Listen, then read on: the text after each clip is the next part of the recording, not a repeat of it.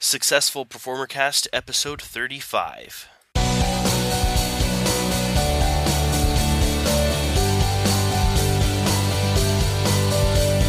This is the show that interviews one full-time professional entertainer per week with the goal of inspiring and equipping those who are working to make the leap themselves. This is the Successful Performer Cast.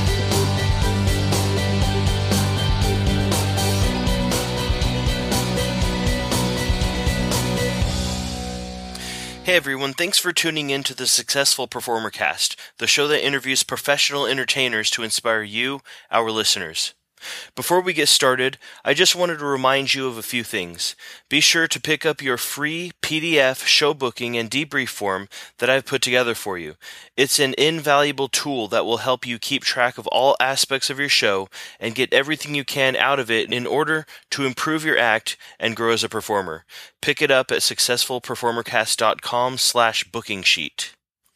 Don't forget to visit our Facebook group where you can go and post questions and help each other out with any business challenges you might have. It's a closed group right now, so you'll have to request entry, but don't worry, I'll let you in, I promise. Find that at successful performer cast dot com slash F B group. Finally, if you can think of anything I can do to improve my show, any resources you'd like to see on my website, or would like to suggest someone to interview, please drop me a line at k s at successful performer cast dot com or hit me up on the social networks and let me know. I'm open to suggestions and feedback and have already implemented many suggestions from you guys. Now, let's get to the good stuff.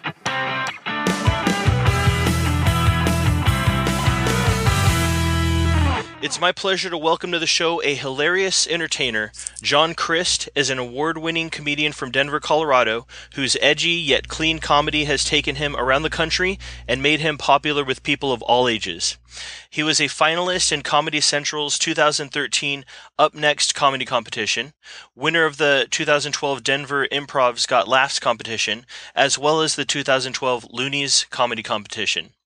He's opened for Seth Meyers, and in two thousand thirteen, he performed two hundred seventy-five shows at top comedy clubs like the Hollywood Improv, the Comedy Magic Club in Los Angeles, and the Las Vegas Laugh Factory, the Punchline in, in Atlanta, and his home club, the Comedy Works in Denver. Add to this, performing for some Fortune five hundred companies like Microsoft, G E, Lexus, and H P. Oh yeah, and he was also hand-selected by Adam Carolla to share the screen with him in an upcoming two thousand fifteen film called Road Hard. Louie Anderson says, "It's only a matter of time until John Crist is a household name. He is so likable, and his stand-up is top-notch." John, I am super excited to have you on the Successful Performer Cast as a guest. Thank you so much for being here today. Hey, Chris, good to be here, man. That's a heck of an intro right there, dude. I appreciate that. Very kind of you. Hey, my pleasure. After if everybody's if they're not uh, they're not already have checked out by this time, like, good Lord, this dude's intro is uh, like I didn't I didn't I don't uh, require people to say that, just for the record, you know what I'm saying? Like, everywhere I go, like, you better say these nice things about me. That's very kind of you. Thank you. Hey, my pleasure. So let's uh, start off with a little bit of inspiration. Do you have a favorite success quote or a particular mantra that you live by? Oh man, yeah, I got all kinds. Uh, let's see, I've, I got a bunch. Uh, let's see, I'm looking at, I'm at my house right now. I got all kinds on the uh, wall. How about? Uh, I got a quote from The Pursuit of Happiness. You ever seen that movie? Mm-mm, no, I have not. You never seen that movie? It's a great I have movie. It not. says, uh, uh, "If you want something, you could just go get it." Period. That's yeah. the whole quote. If you want something, go get it. Period. And that that was the the one with um. um With Will Smith. Yeah, Will Smith and his son too, right? Yeah. Okay. Yeah, and it's, I think it's based off a true story about a guy that uh, was, uh, I don't know what he was, he's a struggling guy, and he wanted to, his dream was to work on Wall Street, and he just set his mind to that, and he, uh, he made it happen. Right, right. Yeah. So uh, if, if you want something, go get it. Yeah, which I think is, uh, you, you see a lot of a lot of people these days, like if somebody... Lots of times people hand me their business card or something like that. And you see, like, especially in uh, the realm of entertainment, they hand me their business card and it's like, it's like actor, writer, producer, stand-up comedian, director. I'm like, so basically you do nothing is basically what, you know what I'm saying? Like, right. like, uh, like if you want something, go get it, period. Like if you, like, if you like, that's an inspiring quote, but if it's it's directed at a certain thing, a lot of times people these days are like, you know, they're they're a social media activist and they're a writer, and they're like, what, you can't you can't be everything to everybody. Like uh, I see a lot of people that are successful. You look at uh, maybe a basketball player like Kobe Bryant or something like that. Like he all he cares about, maybe for better or worse, I don't know, but all he cares about is basketball. He cares about being, being better at basketball. He wakes up every day thinking about that. Sure, yeah. And this guy, and uh, I love that. I'm sorry, go ahead, buddy. Oh, no, I, I was going to say um, uh, what what I do is I'm a, a professional magician, and you see that yep. all the time in the in the magic community. People give yep. you a business card. They do birthday parties. They do bar mitzvahs. They do corporate events. They do of course, everything. Yeah. So, yeah, you got to yeah. pick something and, uh, and and hone in on that. Yeah, and I think I think stand-up was probably the same way in a lot of ways, where when you start, you're just doing everything. Anytime somebody can get you... you can get hired to perform magic, you'll do it. I've been sure. in all kinds of comedy clubs, churches, bars. Uh, I did a, a biker bar one time. I did an A A meeting one time. I did a youth, like a birthday party. I've done stand-up at literally every place. So when you're just getting started in your career, you want to just do it as much as you can. That's yeah, all. That's you your only anything. Goal. Yep. But as you kind of get uh, established and maybe you're financially – Uh, you can kind of pick and choose the, the areas that you want to go. You know what I'm saying? And you and maybe a, a gig would come through your uh, come through your website about, hey, we want you to do this, and you're like, you know what? It's just not. Uh, it's not going to be. That's gonna, not going to be good for my career at this point. You know. Yeah, yeah. Early on, you can't do that though. Sure. Yeah, it, it makes a lot of sense. Uh, yeah. you, you kind of uh, evolve as you go. So, yeah, John, yeah, could you yeah. could you tell us uh, how that uh, quote has may, maybe give us a specific example of how that quote has helped you out in your life? Oh man, or, I, or your uh, career? Yeah, both probably. Uh, if you want something, go get it. Period. Is uh, I I, uh, I watched that. I've obviously watched that film uh, a bunch of times, but yeah, you could just say, if you have goals about what you want to do and what you want to accomplish, whether it's uh you know, you got goals for the day, you have goals for the year, you have goals for the month, you have goals for the week, uh whatever, if you set your mind to actually doing something, uh I just and I, I would like to tell your listeners, man, this is the United States of America, man. You can do it. Well, no, I wouldn't say anything you want, but uh, like I can't, I'm not going to be a, a professional basketball player. I've given up on that dream. That's not going to happen. You know what I'm saying? But within reason and within the uh, the God-given abilities that you have, uh, if you want something unbelievably bad, that's that uh, you can have it. Right, right. I John- see a lot of times in. Uh, Yeah, go ahead. Uh, I was going to say, uh, could could you give us the, the short story of how you discovered comedy and how it discovered you, and then tell us how you went into performing full time, how that played out for you? Oh, okay. that's a that's a loaded question right there, my man. Uh, let me see. At first, I remember like being funny. Con- well, okay, I'm one of eight kids, so um, I think a lot of times maybe I was the third of eight kids, so I got uh, I was super shy as a kid, and maybe I wouldn't say uh, you got to do, if you just for that amount of people, you got to do something to get attention. You know what I'm saying? Right. So I, I remember whether it was in high school, I just always remember being funny, and I, and I look back at my old yearbooks, and uh, people always say, "Hey, thanks for making me laugh. Hey, thanks for we had a lot of fun in class together laughing." So that was always, I guess, a priority in my day: laughter or or. cracking jokes about whether it's other kids at the school or whatever it was. So it was always funny as for as long as I can remember. And in college, uh, I was probably kind of the same type guy. And then and uh, I wrote. I was I was a journalism major in college, so I was going to be a uh, like a T V news anchor. Like maybe I wanted to be on Sports Center or something like that. And um, I got I, I took an internship right after college, and I would I was the anchor.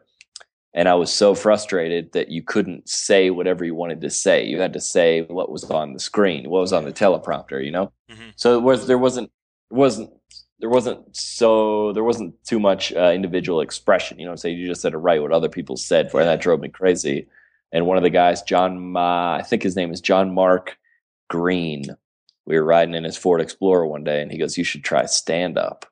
And that like that, uh, this would probably be applicable to all your listeners because I try. I, that was in two thousand and let's see, that was in two thousand six. Okay. That was in two thousand five. That was two thousand five? Late two thousand five. Yep. And the first time I ever did stand up was in uh, June twenty-third of two thousand nine. So it took me it took me four years for when that idea first came into my head to process that. To, and obviously, when you first hear it, you're like, "No possible way I can ever do that." It's the scariest thing on earth.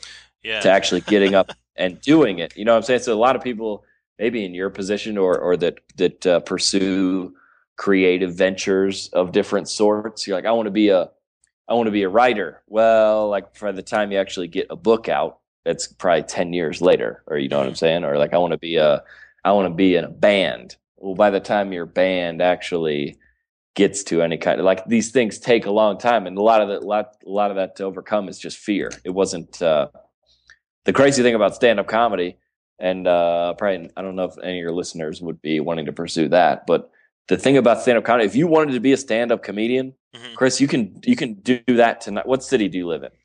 I live right side of Los Angeles. Okay, if you wanted to be a stand-up comedian, you could be a stand-up comedian tonight. You realize that, right? Yeah. Like there's op- there's open mics and there's uh, there's opportunities all around that city in Los Angeles and in every big city. I live in Denver, Colorado, and there's probably f- uh, four or five stand-up comedy open mics tonight. Mm-hmm.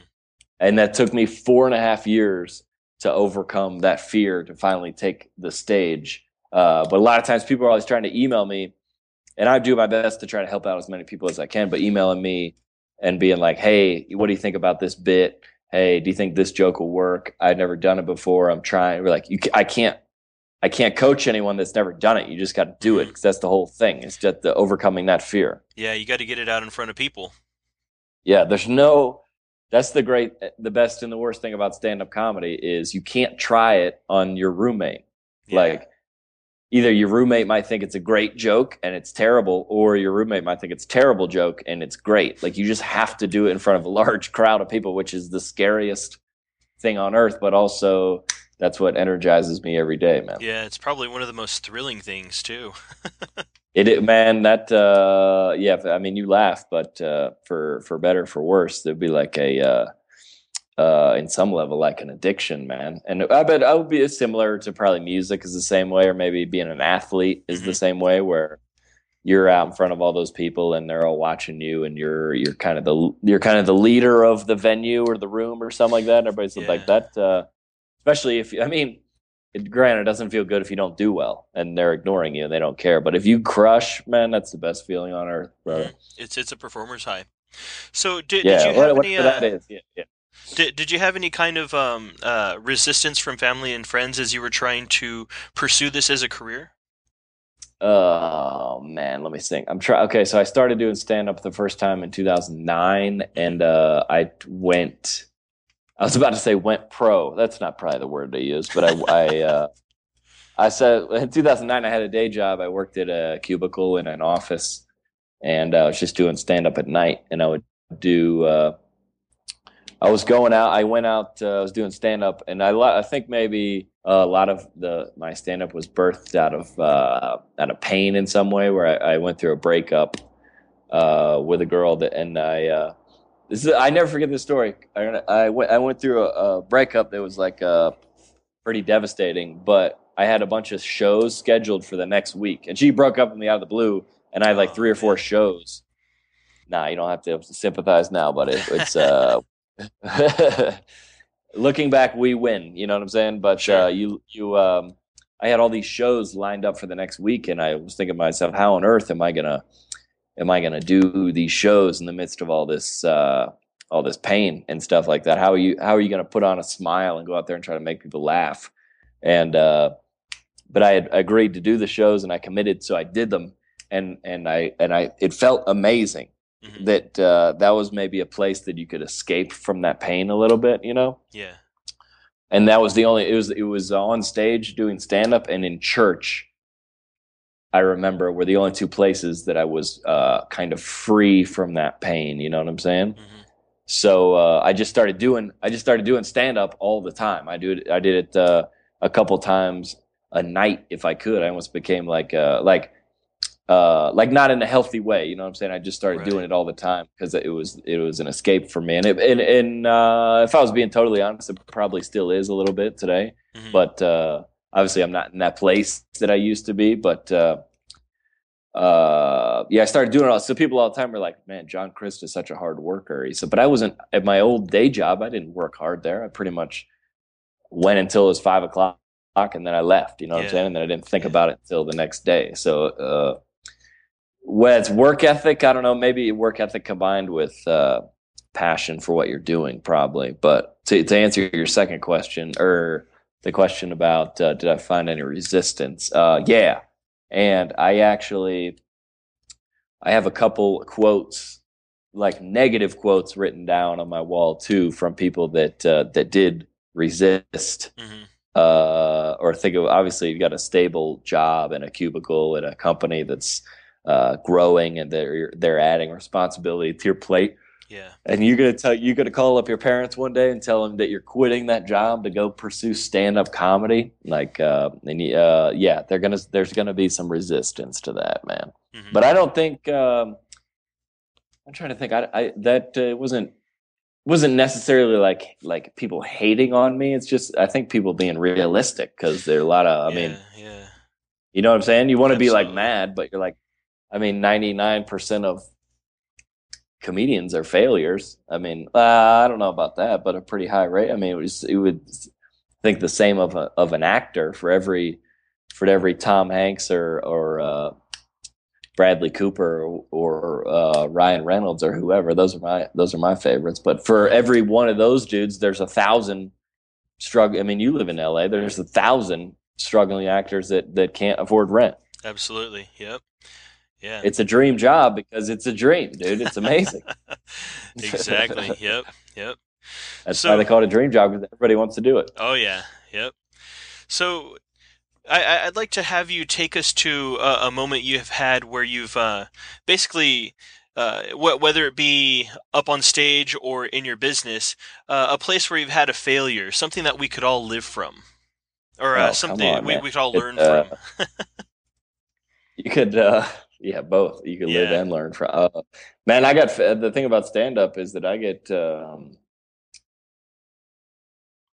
I get uh, I failure every day, man. Every day, it's, every it's single the nature day. Of the beast. Uh, yeah, it's the nature of the beast. Where you and I've been doing it five plus years. Um, there's really no way to like even Jerry Seinfeld or Brian Regan or, or whoever your favorite comic is mm-hmm. still fails, and that's the that's the I would say the great part about stand-up comedy is that the there I've had a million. I was I'll, I'll tell you one on stage. And then I'll tell you one on the back end of the business side. Sure. Uh, the back end, um, I I do a lot of like I was in I was out in L A last week, and um, people give you opportunities to either come on their podcast or their T V show, or you have a uh, or you have an audition or whatever it is. And there's always there's always the opportunity in front of you to take a chance. And yeah. I uh, I was in uh, one of the biggest podcasts. I uh, I'm a friend of uh, a guy that produces one of the biggest podcasts in the country, and he invited me to come out and watch it, not be on it, just watch a live taping of it. Mm-hmm. And uh, I was sitting on the couch outside of the uh, the room where they were recording, and uh, I thought of a, I thought of a joke that would have would have crushed on the show, and whether I, I walk in. To the room and and say it, or I talked to the producer, ask if I could go in there, whatever it was, and uh, I didn't do it. And I I was I was kind of I was kind of just happy to be there. I was excited to be there, but this and but you but in stand up, the only way that I've made it is but by taking chances in there. And if you're gonna sit on the couch, uh, like that's a bold it's a bold move to walk in there and just and just say something. But I regret not doing it. I should have. And then. Uh, Whether I would have gotten kicked out or whether they would have uh, invited me in to be on the show, I don't know. But that's a risk that uh, at this point in my career that I think would be worth it, and I didn't. I didn't do it, and I, I regret that. And there, but there's risks like there's things like that happen all the time. I, t- I tell you what, that what happened on on the stage. This is kind of sad, actually. So I was, I was, uh, you know, in comedy. you can kind of like uh, like roast people a little bit in the crowd, or you can kind of make fun of uh, like if I do a church, I can always I can kind of make fun of the building or the I can, and it's okay because it's the it's in through the avenue of stand up comedy. It's kind of right, like what right. it's about. You know just, I'm just like a little jab or whatever, but not yeah yeah yeah. If you like just walked up to somebody and be like, "Where? Why are you wearing that hat? You look stupid." That's hurtful. But kind of if you come into a comedy club, it's kind of like, well, those things here, we're kind of opening ourselves up to be roasted a little bit or be made fun of. Mm-hmm. Uh, so I just showed a couple weeks ago, and I was just. Uh, talking to some people in the crowd. There's this one guy wearing like a coonskin cap. Right. And I was like, really, bro? That you're going to wear that? Oh, you're going to come to a comedy show and sit in the front row and wear a coonskin cap. You know what I'm saying? Just not nothing. Uh, somebody told me in, in stand-up comedy to never make fun of someone for something that they can't change about themselves.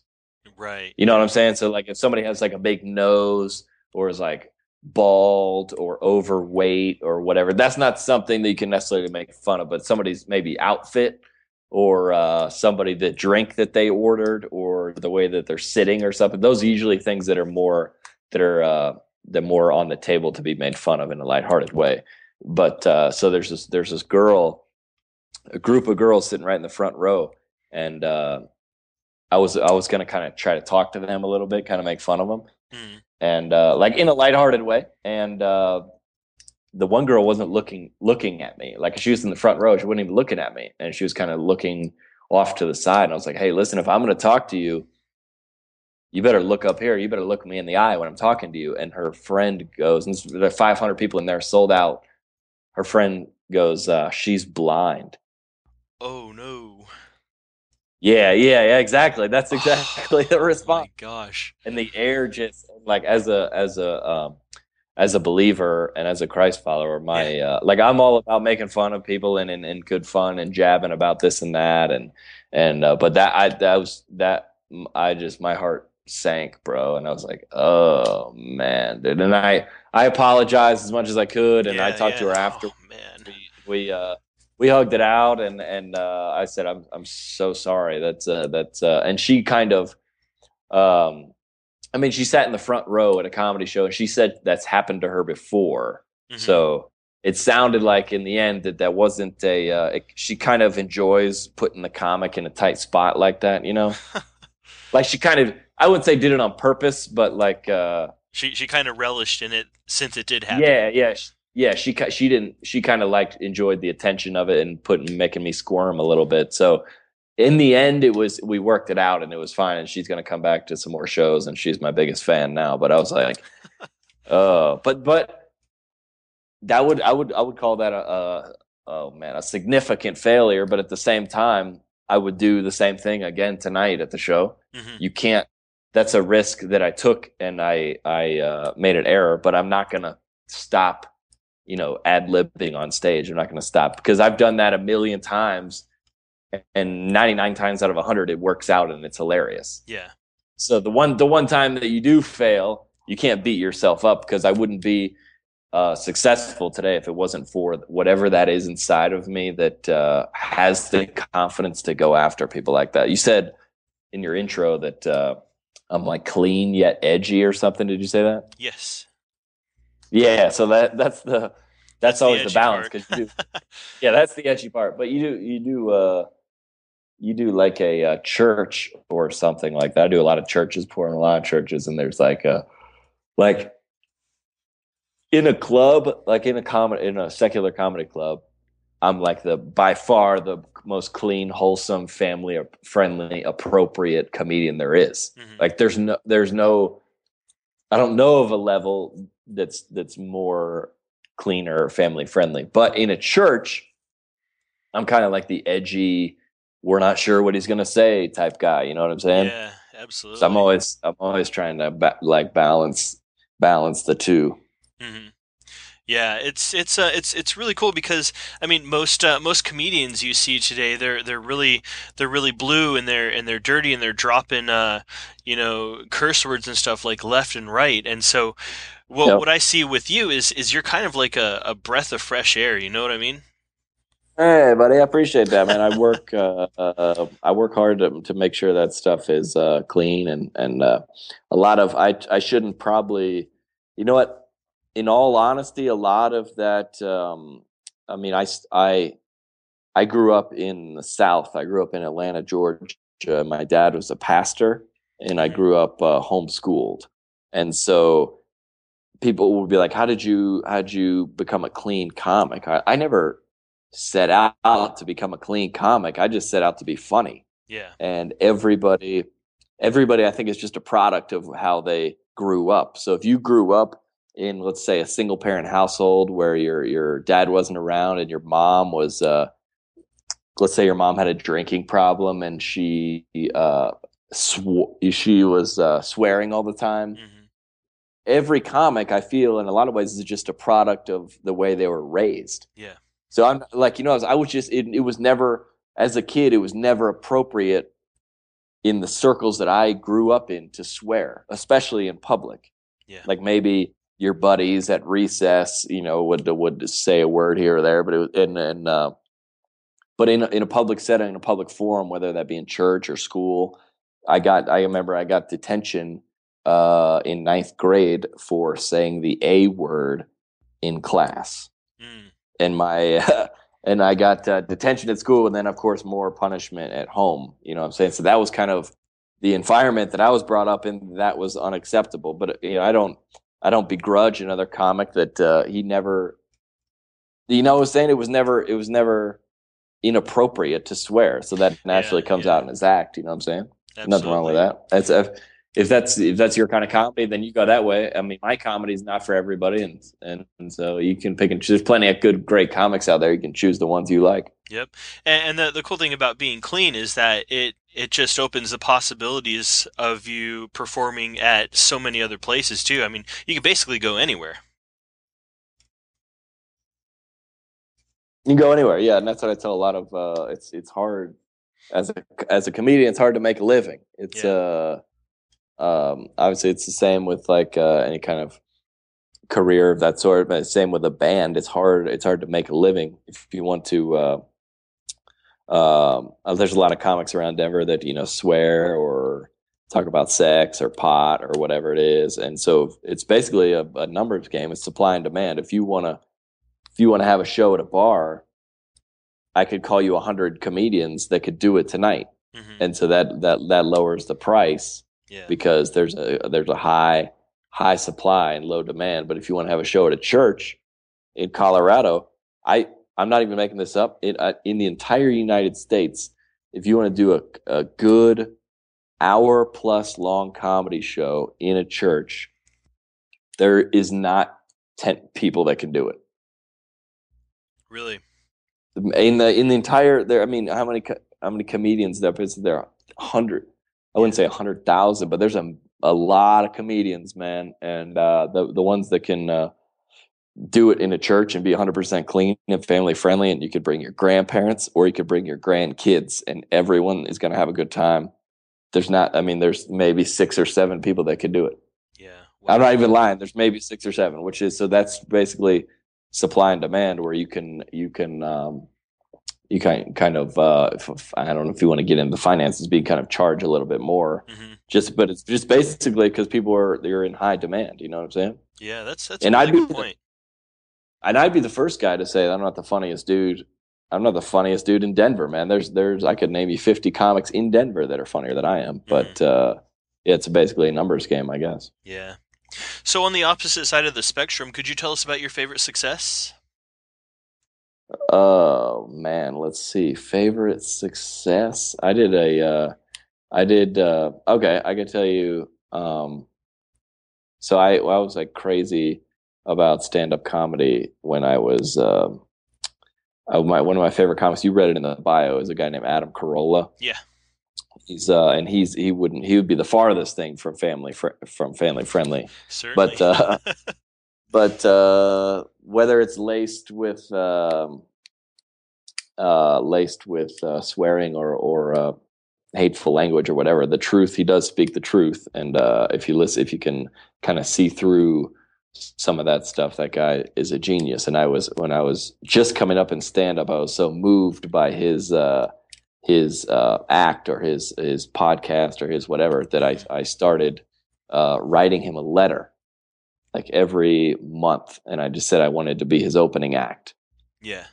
So as a, every month I just started writing him a letter. Hey, Adam's John Crist. I'm, uh, you know, d- developing in comedy, whatever it is. And uh, I'd love to, uh, I'd love to work with you, or I'd love to open for you. And then I was always putting in something like, hey, if you're out in, uh, I see you're going to be out. I looked at his tour schedule. It's like, you're going to be out in Phoenix next week. I'd love to come there, uh, whatever it is. Mm-hmm. So um, I was writing letters for a long time, maybe two years. And then um, I actually, that he's, he, uh, I finally did ended up making a connection with him. And uh, we kind of, uh, he loved my stand-up, and he uh, actually cast me in his movie, man, which is coming out. It's called Road Hard. You said it in the intro. It's coming out yeah. uh, next uh, spring.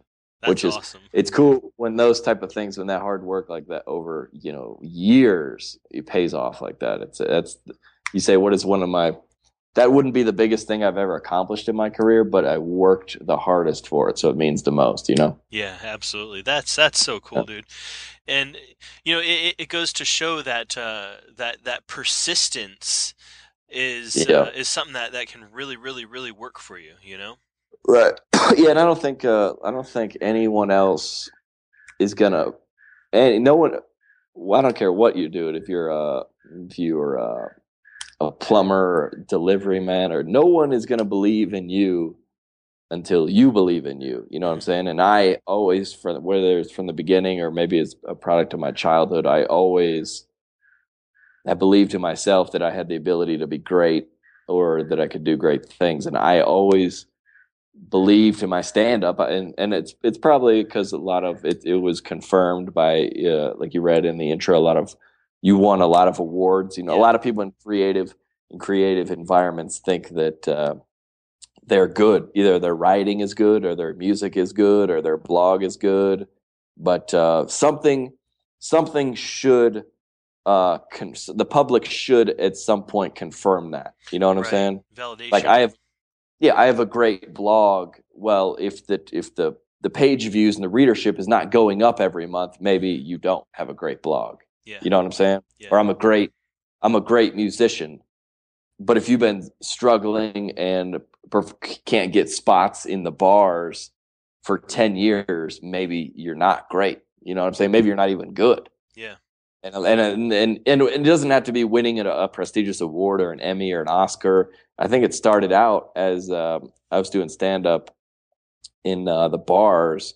And I don't even I don't even drink that much, mm-hmm. at least not while I'm working. But the, the yeah. who whoever was the best comedian that, of the night, they brought all the comics up, and then the audience uh, cheered for who the winner was, and they they would win like a free bar tab for the night. And that was like I won I won that, and I it was like okay th- I might there might be something here. You know what I'm saying? Yeah, absolutely. Yep. And even if, if even if it's not a career that you can win awards at, maybe like uh, promotions or raises or added responsibility. If you think you're a great secretary, but everybody's you know trying to duck you all the time, maybe maybe you're not that good. You know yeah. what I'm saying? Yep. yeah. You know, it, va- validation, that's uh, that's a really important aspect of things too, because if yeah. if you're not getting that, and if people aren't telling you, um, you know, they're, they're enjoying what you're doing or whatever, then you have yeah. to look within yourself and, and ask yourself some hard uh, questions. That's a hard, that's a hard question. Well, especially in, con- that it's, it's a great point that they're hard questions, and especially in stand-up mm-hmm. where it takes a little bit of a, um, uh, I wouldn't say crazy, but like a little bit of a lack of self-awareness to do stand-up. Like, who on earth do you think you are that you're going to go up there and you're going to make you know, a thousand people laugh? Like, yeah. who who gave you that confidence? Or where? Like, you've got to be crazy a little, little bit in some ways, and whether and I bet the same for you as a. Uh, a magician or an artist or whatever, like who do you think you are that your that your writing is good if you never have written a blog before? So you got to be a little something, I don't know, and I've talked to with comics a lot about this, like there's got to be some kind of wire that's not connected right. Is that, but in a good way, because that's ever it's the number one fear of all human beings is public speaking. Yep.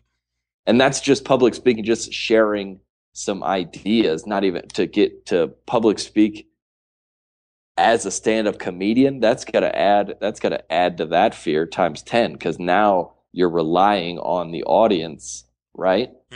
Because mm-hmm. if you're a public speaker, you're a Toastmaster, or you get up and you don't have to do anything. You just got to get the words out of your mouth and then sit down. Yeah, yeah.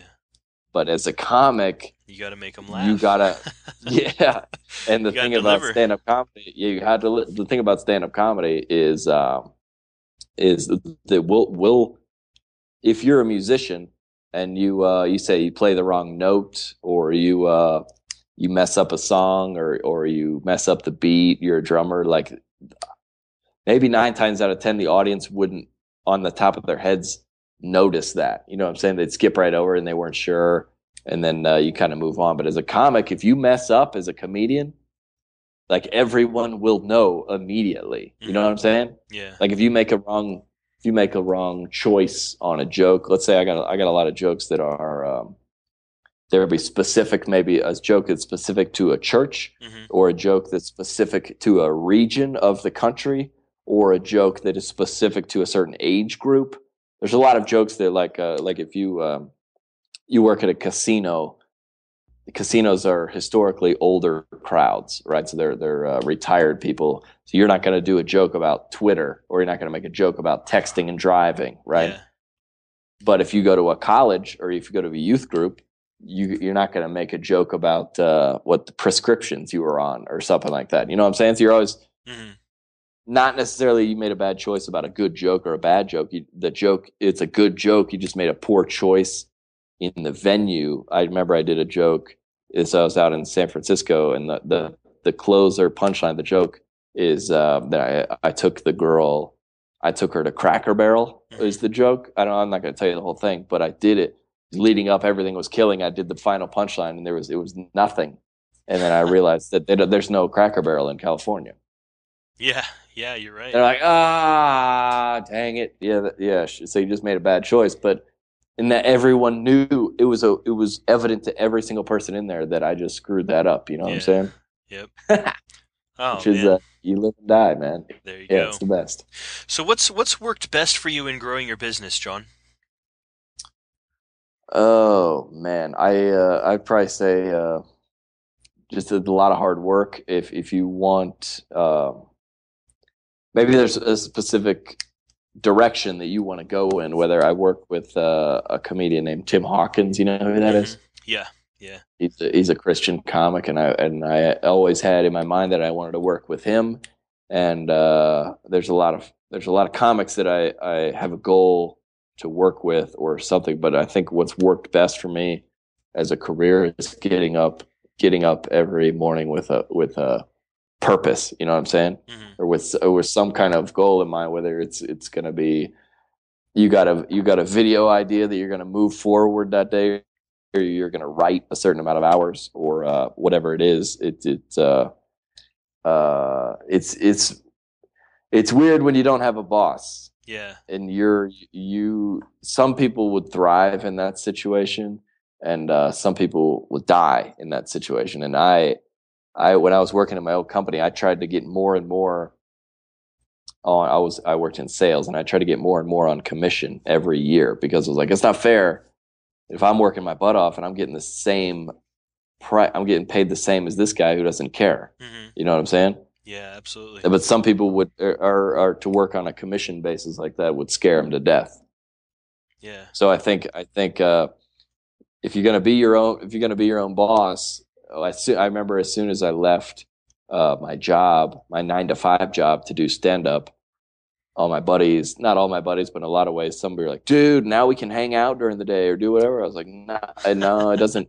It's actually the opposite. It's actually the opposite, because now if I don't apply myself and focus, I'm not going to eat at the end of the month. You know what I'm saying? I'm not going to eat today. But if when you're at a job, you can kind of slack off a little bit, because your salary is is uh, always coming to you. So I say, if you ask me what has really worked in your career, um, I would tell all your listeners to put what for whatever your dream is, put something at risk for it. Put something on the line. I see a lot of times, and and uh, this may just be me being uh, um, critical, but I you know uh, you know Kickstarter. Yeah. So I see a lot of people like want to get Kickstarter to, to do an album, or a Kickstarter to start a website, or a Kickstarter to support a comedy tour. Like, if you're a musician and you've done a Kickstarter to do your album, and you've got all these people that you raise ten grand, you you really have no emotional investment in that. You know what I'm saying? Because you didn't you didn't you didn't put anything on the line. Yeah, there's like no skin in the game. No skin in the game. And when I when I was working, uh, you know, a fifty thousand dollar a year job, and I quit to do stand up comedy, like that's a heck of a that's a heck of a risk. You know what I'm saying? Mm-hmm. You yeah, just, yeah. in essence, you just in essence put fifty. You made a fifty thousand dollar bet that you could be successful. It's in essence what you did by quitting that job. See, a lot of people, there's no like what. What have you put on the line? Whether it's like I, I risk things every day, and now I got, uh, you know, I have an assistant, and there's graphic designers, and there's website people, and there's agents. Now it, there's a there's a, but we're still risking things every day. But a lot of people, I, I don't feel like they're they're that passionate about what they're doing because they've risked nothing for it. So if it all goes away, they're like, whatever. I still got my nine to five job. We're good. You know what I'm saying? If like. Uh, But for me, if I if I lose now, we, we got problems. You yeah, know what I'm saying? You're on one hundred percent commission at this point. You're on one hundred percent commission. Yeah. So people, I like people that want to be. Uh, I want to pursue my dream job, or or and man, even it doesn't have to be quitting to risk. Like if uh, um, a lot of times, guy, I went to. Uh, uh, I was in in Las Vegas, and I was trying to get a meeting with this uh, this agent in Los Angeles, mm-hmm. and. Uh, I tried to call him while I was in Vegas because it's a four-hour drive from Las Vegas to L A. And I was like, I'll come out there for a meeting any day this week. And uh, no response, no response, no response. So Monday, I'm driving from Las Vegas to Denver. It's a twelve-hour drive. And okay. I get I get a call from that guy in the middle of the afternoon. He said, hey, let's set up the meeting. And I was I was probably eight hours from L A at that point, but I said, okay, I'll take the meeting for tomorrow. And I turned around and I drove back to Las Vegas and out to Los Angeles, and then the sixteen hour drive home, because that's how that's how much I cared. You know what I'm saying? Because I quit my job, and that's that was all. And that meeting, I ended up uh, we ended up shooting a uh, a pilot for a television show that could uh, hopefully release next year through that guy. That'd be awesome. That would be awesome, but it's only because you like see risk.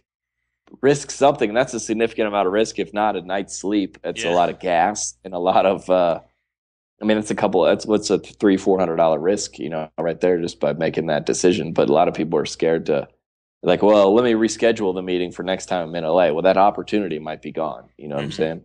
Yep, absolutely. So I would, I would tell anybody that uh, what's worked best is just uh, put risks. something on, the, put something, put something on the line for your dream. Absolutely.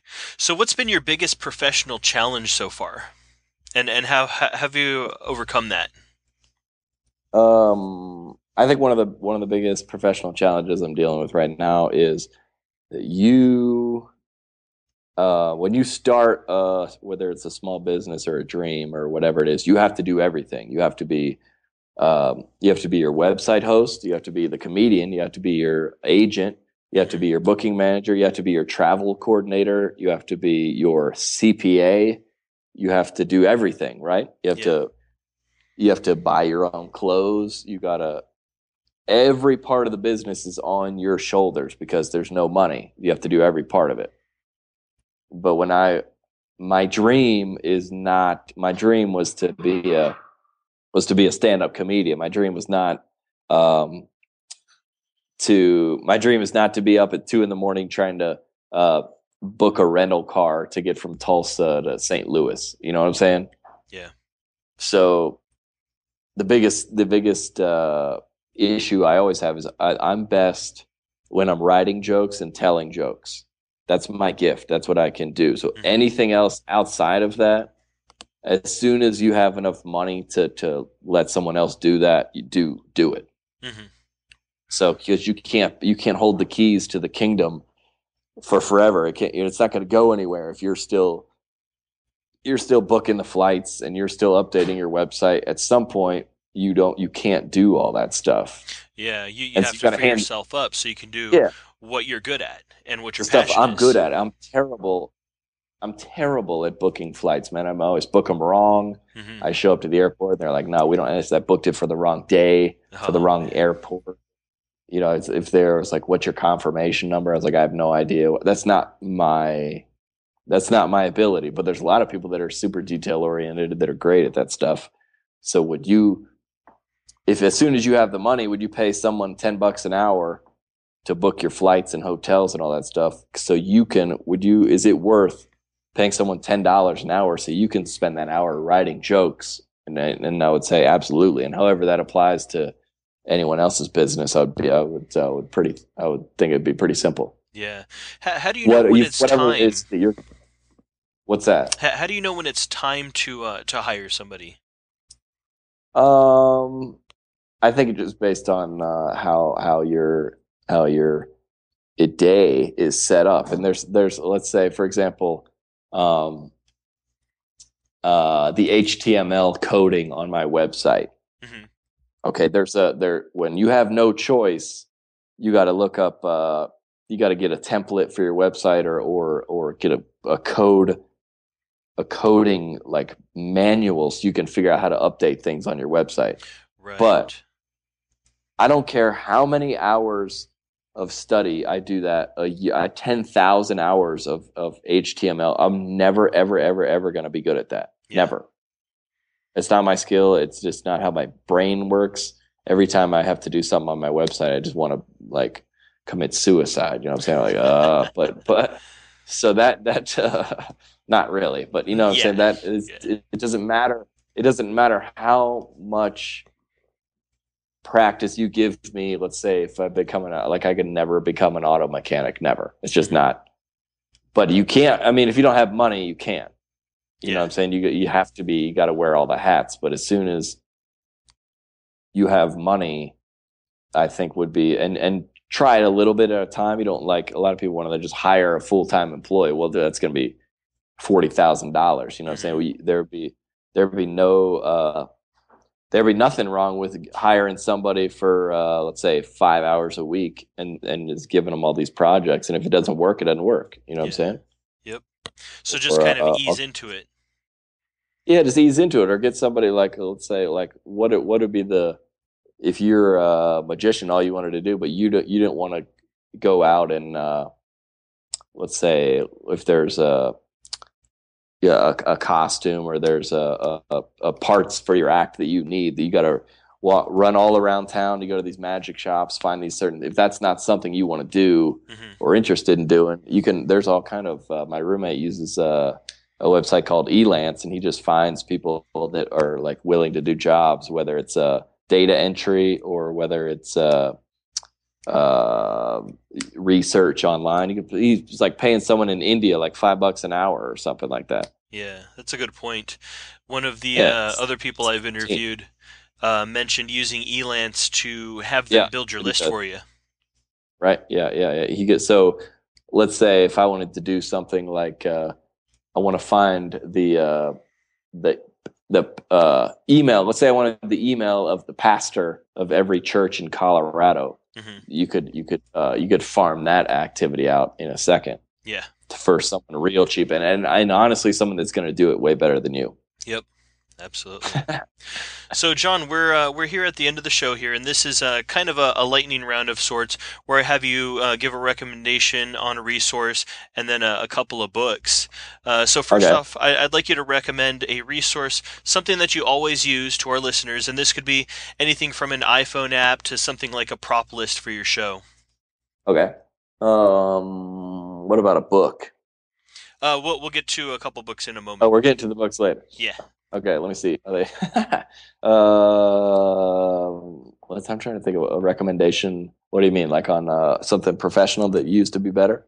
Oh, I got yeah, one. Yeah, yeah. Um, I just bought a thing at, uh, I think it went, it's two thousand fourteen, and you're always going to, whatever your creative venture or business is, you're always going to want to uh, put your best face forward on online, whether it's uh, social media. I just bought a uh, a tripod and a adapter for to put my to put my iPhone on a, a tripod so I could set it up anywhere and take a photo of myself. Nice. Or uh, and that's as a comedian, that's maybe that's specific to me because yeah. I always, uh, you know, you find yourself in funny situations and you're always, you can't really uh, take the photo you need to take because you got to ask somebody, hey, can you take this photo of me? And then it's an uncomfortable situation because it's a stranger. Mm-hmm. Um, I just bought a Wolf camera. I bought it for fifteen bucks or something like that. Now I got a tripod and I can put my phone on it anywhere I go, man.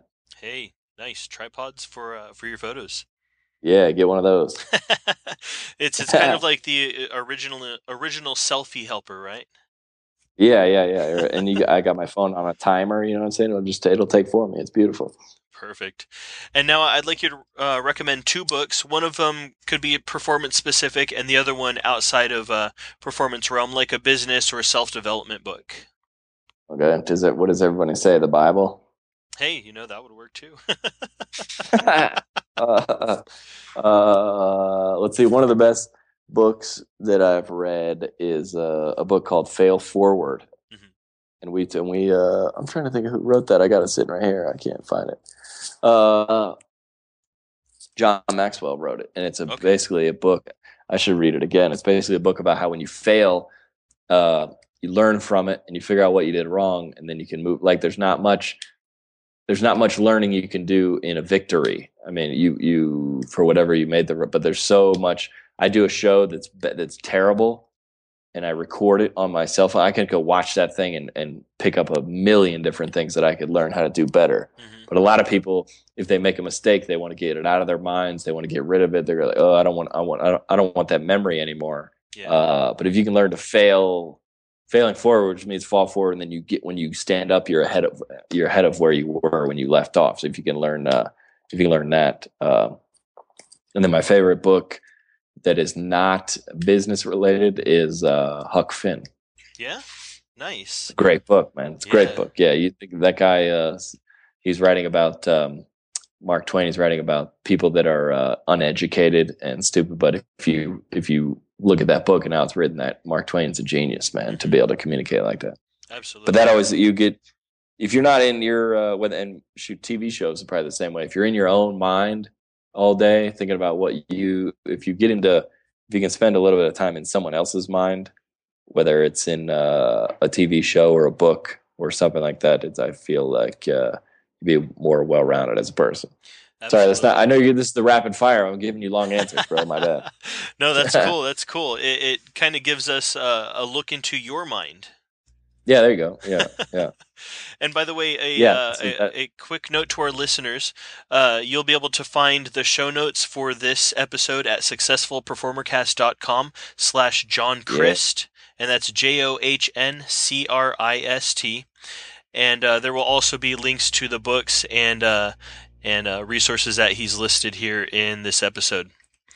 And look, I get I get zero I get zero uh, monetary benefit from those recommendations. They're not I'm not getting paid. If you buy Huck Finn on Amazon, I'm not getting a cut of that. There you go. And I, I'd like you to do one more thing for us here on this episode. I'd like you to give a piece of parting advice to our listeners and then tell us where we can find you online, plug your services, any products uh, you might have, and Uh, you know, Facebook, Twitter, uh, all that good stuff. Yeah, man. It's a, well, uh, I, I went to uh, went to a, uh, Peru on a mission trip this summer, and there was uh, we went we were up in the middle of the jungle, middle of nowhere, and when you see those kids uh, living at that orphanage and uh, not having really the the resources to educate themselves or whatever it is, you think to yourself, man, that ki- if that kid could cure cancer, we're never going to know about it. You know what I'm saying? Because that kid doesn't have the what for whatever reason doesn't have the resources to make it. And this, and if you're born into the United States of America, you have the resources to make whatever dream you want happen. It's I, I know it sounds like uh, cheesy to say it, but you can there with the internet and the, if you're doing something spectacular, I don't care if you live in the middle of Montana, via the internet, people are going to find you if you're doing something that's great. You know what I'm saying? Mm-hmm. So I'd say I would just my parting advice would be do things that are great and share it with people, man, because I uh, I found that to be the most rewarding thing about stand up is when people are like, hey, thank you. You know, I've had a I've been going through a divorce for the last year, or I've been having real bad health problems. And for the hour that I was in that showroom, you shared your ability or gift with us. It was a it was a blessing. And I would say the same thing about some of my favorite writers or authors or musicians. Those people that share their their talents and, and gifts with the rest of the world is uh is an amazing thing. So go go make things that are great and uh, share it online with everybody. And then um, speaking of, you can find me online at john crist comedy dot com. And then all of my social media, Facebook, Twitter, YouTube, Vine, Instagram, uh, it's all at the website slash John B. Crist. So twitter dot com, youtube dot com slash John B. Crist. Awesome. And uh, I, I have to say, you guys have to go check out his Instagram feed. There is some funny, funny stuff on there. And now it's now it's going to be funnier because of the tripod. Yes, yes. There you go. Yes. You know what? Yeah. I, I um. I have kind of a, a funny uh, funny story to share with you real quick. Um, Let's hear it. See, I, I was, uh, you know, I, I, I found out about you on Instagram, and, uh, you know, I've watched video clips of you and stuff. And so so I, okay. I decided to go on iTunes and see if you had a comedy album, right? Okay. And right. I went on yeah. there, and I searched John Crist, and I found John Crist, and I didn't yeah, listen yeah, to it. Yeah. So I, I okay. downloaded somebody else who uh, I, I bought this album, which was not you. Oh, snap. Yeah, I know that uh, it's a musician yeah. of some sort. Yeah, yeah, because I know I get uh, Google alerts come up on my phone when somebody mentions my name online, and sometimes it's that guy. Mm-hmm. Yep. Yeah. So did you get a ref- Did you get a refund for it? You probably didn't. I didn't. And now every time that comes through on your iTunes, on your random, you just get pissed. You're like, ah, yeah, pretty much. Fake John yep. Crist. Yeah. yeah. It happens, man. So de- definitely check John Crist out online, watch his YouTube videos, and uh, but but don't go on uh, don't go on iTunes and and uh, search for him because this John Crist is not there. Not yet. Not, not yet. yet. We will be soon. All right. John, you shared all kinds of great information that our listeners can use to help grow their performance businesses. Thank you so much for joining us today and sharing your experience. Chris, you got it, buddy. I enjoyed it. Hey, my pleasure. Have a good day.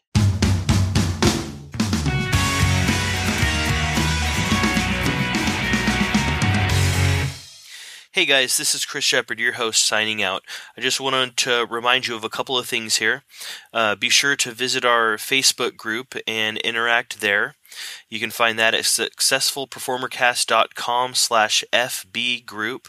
And also don't forget to check out that free P D F show booking and debrief form. And you can find that at successfulperformercast.com slash booking sheet. And also if there's any way that I, that you think I can improve the show or anything uh, you would like to see in the future or anybody you'd like me to, you know, try and get on the show as a guest, uh, just shoot me an email at ks at successfulperformercast.com. Now, go out there and make your dreams happen.